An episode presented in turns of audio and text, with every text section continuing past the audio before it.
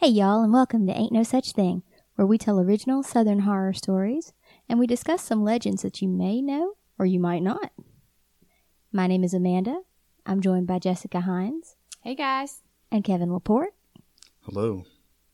And tonight we'll be discussing the Abbeville, Alabama legend of Huggin' Molly.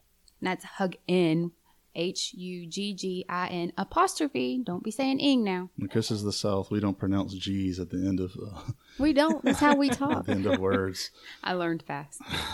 I was I was getting so mad at my autocorrect a few minutes ago, trying to type styling, profiling, jet flying, limousine riding, but you know, woo. If only you were actually kidding about that. What nobody knows because they can't see is that you really were typing that. I absolutely was. I don't lie about Ric Flair This is wrestling country. There's no G at the end of wrestling either. wrestling. It's an R. It's not even a W.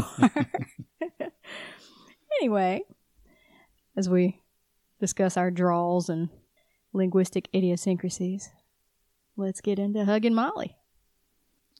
Well, first of all, we're going to talk about the general subject of raising children, and specifically getting children to behave.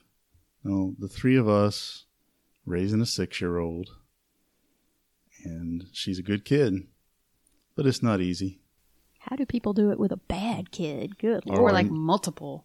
with more than one exactly. Single people. And we do it without using monsters. We don't threaten our kid with any sort of mystic retribution or arcane vengeance if she's out late, but she's sick, she better not be out at all.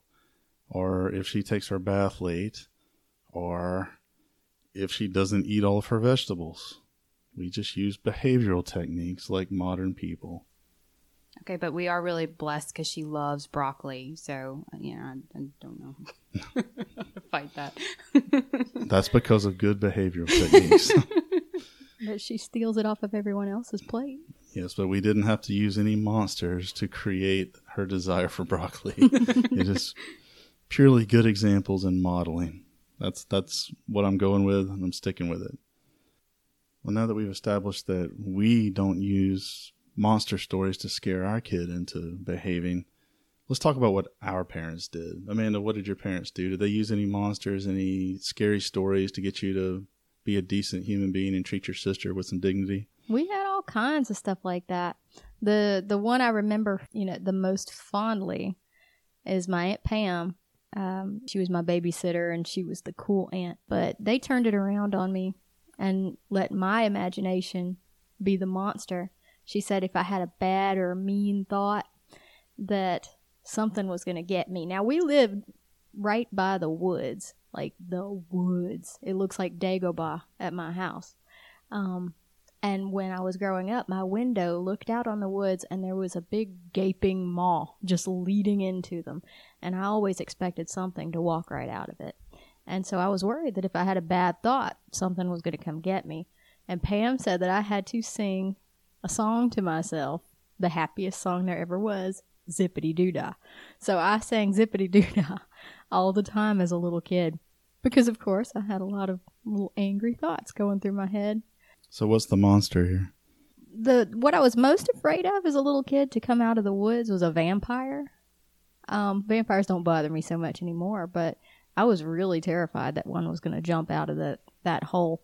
And at the uh, the house next door, there's a tree by one of the windows, and it had this really bizarre looking knot in it. I was told it was a vampire that would that lived in the tree, and at night it would come out of that knot and get you. I couldn't even as a teenager be in that house by myself and be inside of that window. Was it as scary as the tree in Poltergeist? Is the face on that tree in Poltergeist? Not as as an adult, but as a as a youngin, it scared the crap out of me. What about you, Jess? Um, not really anything to fear necessarily. Um, I- mean, I, I guess in a way, it was more okay. I mean, I had the normal Santa. You know, I think most children have Santa. I mean, come on now, we've used Santa before. I mean, Well, Santa is the ubiquitous monster for bad behavior. But it's not a monster. I'd never looked at it as a monster. It was this jolly, happy guy who was going to bring me presents. And Unless you didn't do what he wanted you to do, and then you weren't getting any presents while everybody else did. That's monstrous. sounds like parents. He's always watching. So are parents. He can come down your chimney without being detected and invade your home. He was magical. He was a happy, magical guy. I guess I never looked at him as a monster necessarily. well, I think you got to reconfigure your perceptions of this guy. I think you have a thing for Santa. I don't have a thing for Santa. That's a whole different conversation and a completely different type of podcast. But I might don't- have something I wanna be a against of that Santa. Maybe that's what you used the wrong preposition. well, what's interesting about Santa is in other parts of the world, cultures have come up with these actual monsters that like work with or for Santa, the Krampus, Elf on the shelf. Elf on the Shelf. I'm terrified of that damn thing. I will not have it in this house. I don't care if Well, we would wants never it. have one here simply for the annoyance, but why is it terrifying? Why is it monstrous? I think it's kind of scary. I don't like it, but I mean, it essentially is the same thing. It does have As the Santa, dead you have to you have to behave, It is Big Brother. or he's gonna tell Santa. So it, it is just another parent's tool, Yeah, lazy tool. you can get creative now. Yes. For me, my mom went with the good old classic boogeyman, but she called him the booger. You guys, you guys both know my mom, so that shouldn't come as any surprise. not a bit. but she didn't go into any great detail as far as the story. But she consistently said, "You better get in bed, or the booger's going to get you." You know, it sounds disgusting in like more than one way when she uses that terminology.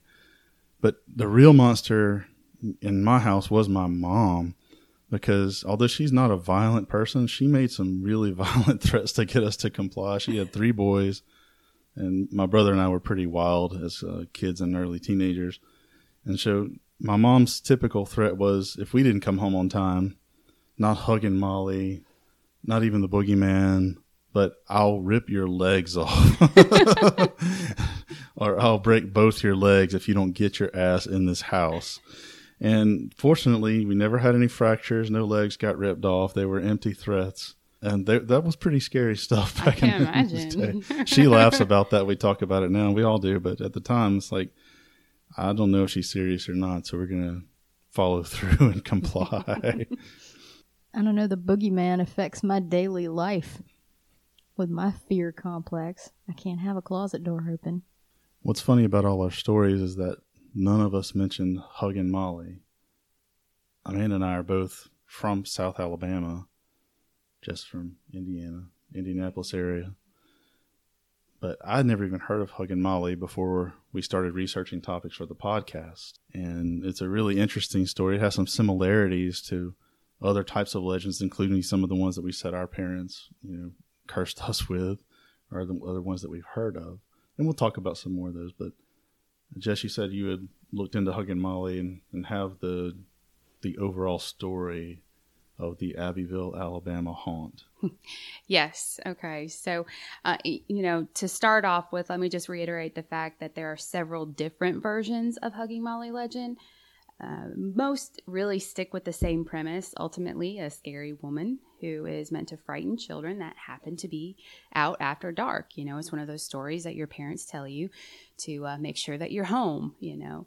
So, but allegedly, Molly was a woman who lived hundreds of years ago and she lost and i can't really tell you how um, when i tried to look to see how she lost her children whether i know they died don't know how they died what happened to them necessarily but she ultimately lost her children and so to cope with this loss she would go around hugging children that happened to be out late after dark Consent, Molly. Get consent. Now, it, it kind of turned more sinister after some time, and the story changed to this, you know, shrouded woman all in black with this wide brimmed hat, stalking children after dark. And, you know, if she actually caught up to them, she would hug them and then actually scream in their ears. I mean, is that really necessary? the screaming part. You've you've got your hug. It's a you way to didn't shock even ask for permission, and you've got to bust somebody's eardrum wide open. Right. You know, some versions report that she would harm them, but honestly, I didn't see a lot of them actually say that. It was more hug them, scream them. That's scary enough. I did see a couple bear hug them to death. Accounts. Ah. so I know, Amanda, you kind of looked up some realistic ones. Realistic, but these are mostly people who wouldn't give a name, things like that. So Right, I'd take right. them with a big old chunk of salt. They wouldn't give a name to who was hugging them, or they wouldn't give their own name. I guess they might have been embarrassed. I mean, we've all hugged people that we didn't want to admit we hugged. That's true. and and I swear, hugging Molly kind of freaks me out. The idea because I I'm Personal space. yeah I, I don't like hugs from people that I'm not expecting or or don't know. I'll I'll give a hug here and there. I'm Southern, but I don't like them. um, but the the accounts that I saw, one story was from a young man who was a, a delivery boy for a grocery store, and he was making a delivery after dark, and he didn't want to because he was nervous about hugging Molly, and he was walking along, and he hears something behind him, and he looks back, and just outside of the glow of the streetlight down from him, he saw a large figure. He got moving and went on to, to do the delivery. The figure started to keep pace with him and then speed up to try to catch him. And so he, he ran and ran until he could get inside. And then he said once he once he got inside the place where he needed to be, the figure just kept walking along. And you know, that could have just been a tall person out for their job, stalking people. Another one that I kind of read up on was that uh, a local professor in the area, he was very annoyed with a lot of the college students that were going out after dark and, you know, not getting in the houses, things like that. He was just annoyed, probably one of those, you know, grumpy professors. But, um, anyways, they said that he was pretty tall. So he actually dressed up in a dress and a wide brimmed hat and went out and tried to torment these kids. He would run around and chase them to make sure that they would get in their houses. So I don't know about y'all, but that's not my cup of tea. I think that's technically illegal in, in 2020. I mean, he might be having a good time, but he's going to get shot either by some Especially uh, in the South. pistol toting teenager or their daddy or the cops. Right. Well, speaking of that, illegal, um, there was a Huggin' Molly copycat in Baton Rouge, the early 1900s. But it turns out Huggin' Molly only wanted to hug pretty women, and it was a guy who would walk around in a in a dress or a cloak. And yeah, he he kind of stuck to the the pretty ones, just to cop a feel there instead of. Well, I, I guess I wouldn't want to be out after dark if somebody was going to try and do that to me neither. But Let's face it, I'm not out after dark hardly at any rate. and that just comes with the previous conversation about I parenting. six year old. That's child. right. yes. she's our hugging Molly. She does scream in my ear sometimes. I mean, but is hugging all bad? I mean, is it necessarily true that hugging Molly was out to harm people? There are real benefits to being hugged. There are physiological benefits to being hugged, and I think we need to acknowledge this and consider the possibility that Molly is a do-gooder trying to make people healthier. That's a very devil's advocate way of looking at things, Kevin. Molly is supposed to be a seven foot figure as wide as a bale of cotton. Oh, that's a big cushy hug. That's more to love, Amanda. Aren't you familiar with these old maxims? Hugging lowers blood pressure. It reduces cortisol, which is the stress hormone. It releases oxytocin and dopamine, which both cause you to feel happy and content. That's what hugging does. Just because you don't like to hug people doesn't mean Molly doesn't like to hug people and doesn't mean people don't like to hug Molly. It improves self esteem. It improves physical closeness and comfort with people. And research shows that it improves discipline in children. It's not that she's trying to scare children into going home, she's trying to get them to be more compliant. Isn't that like that hugging technique where they don't let them go and sometimes they get smushed? That's called s- strangling. That's different. I saw that SVU episode. But Yeah. to to go back on the uh, seven feet tall and as wide as a bale of cotton. Now, when you put it in that perspective, all I can think of is Baymax from the Heroes. and Baymax is adorable and gives great hugs. I know, and probably as soft as cotton. Absolutely.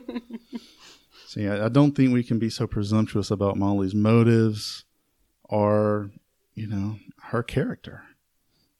Now, the guy in Baton Rouge is a different story. he was getting his oxytocin and dopamine up, but not the way that he should have been, not in any ya. legitimate way. I'm just saying, just we shouldn't just assume that all ghosts are evil. And maybe her screaming is just her releasing her negative feelings when her oxytocin levels raise. You're cringing. People on Because the other now- side can't see it, but, but you're cringing, Jess. Well, also, I'm thinking of well, maybe she did have like a mental health issue, and that was her way. Jess and I both work in healthcare, and we've both worked in mm-hmm. mental health Maybe she has over. ID. Yeah, maybe she's just depressed and needed a little you know, pick me up. I wonder if you can get a free hug shirt the size of a bale of cotton. with a picture of Molly on it. I do love the picture of Molly that's on the Abbeville uh, town sign when you're entering the town.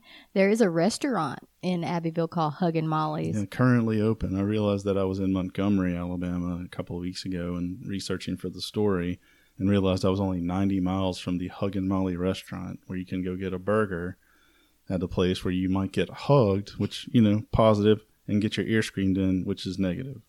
Well, next time we hit Fanaticon, Hey, Phil. hey Phil, um, we're gonna have to run up to Abbeville and get some food from there because you know that's good. Yeah, that'll be in November. Phil Chalker runs Fanaticon over there in Dothan in November, and we're definitely going to be there. And uh, maybe we can organize a little get together for people that listen to the podcast at Huggin' Molly's next year. I and we're it. all gonna wear black dresses and wide brimmed hats. And you are going to get hugged if you come meet up with us. You're going to get your oxytocin and dopamine levels raised. Trust me on this. You know, I read another account as an aside that in, in Baton Rouge, I don't know, I was finding all these from Baton Rouge, but there was a, a hugging Molly, but she wore a white gown, and so it made the African American community particularly uncomfortable. because, yeah, Molly, you don't do that, woman. Look, I think we can all agree that Baton Rouge is a crossroads of the universe in terms of scumbags and corn dogs.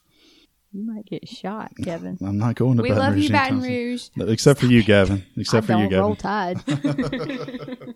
But this kind of story, and we used some examples earlier, but this kind of story isn't unique to Abbeville or to Alabama.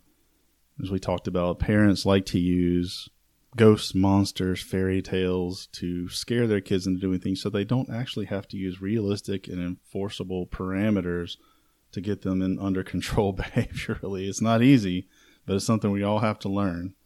So, what are some other Huggin' Molly type legends that we found during our research?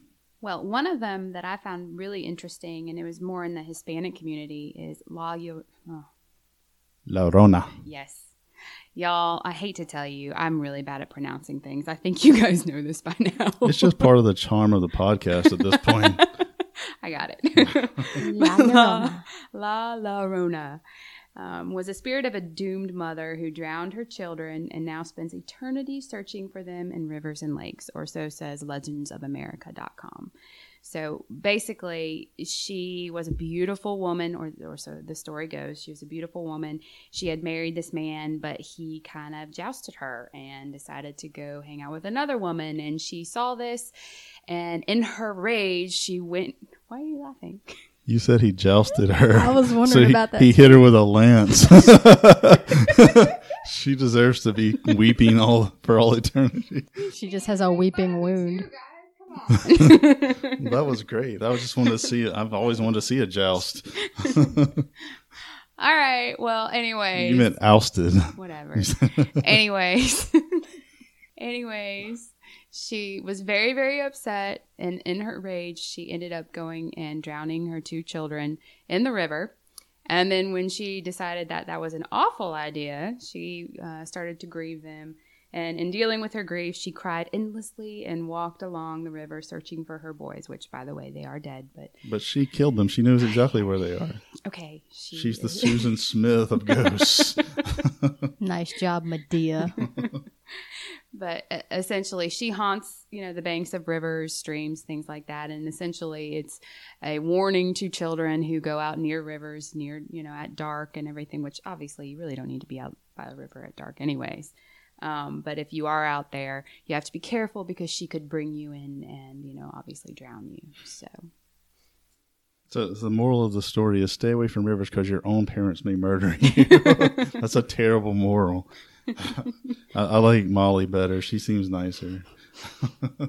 i mean But there's there's actually a movie about La Llorona that's uh, I think coming out sometime soon. I think it just came out, and uh, yeah, I'd like to watch it.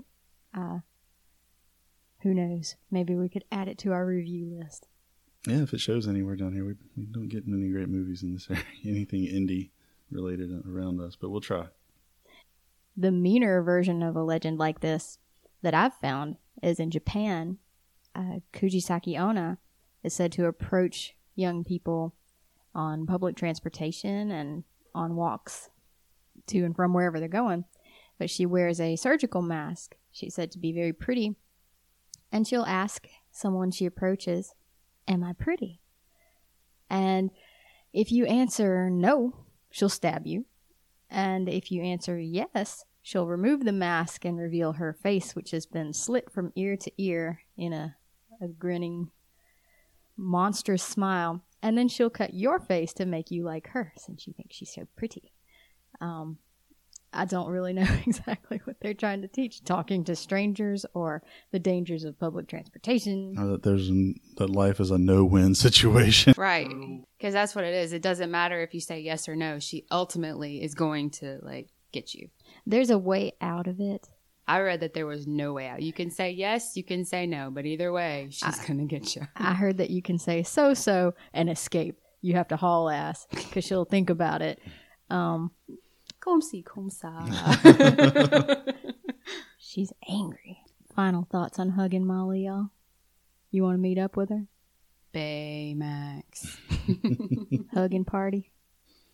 Yeah, and a big old fashioned '70s love-in with hugging Molly. She'd take up half the room. Everybody can just pack in around her and get you know just get one big group hug going, and she can just spin in a circle and scream in ears like in. it'll, it'll be a party.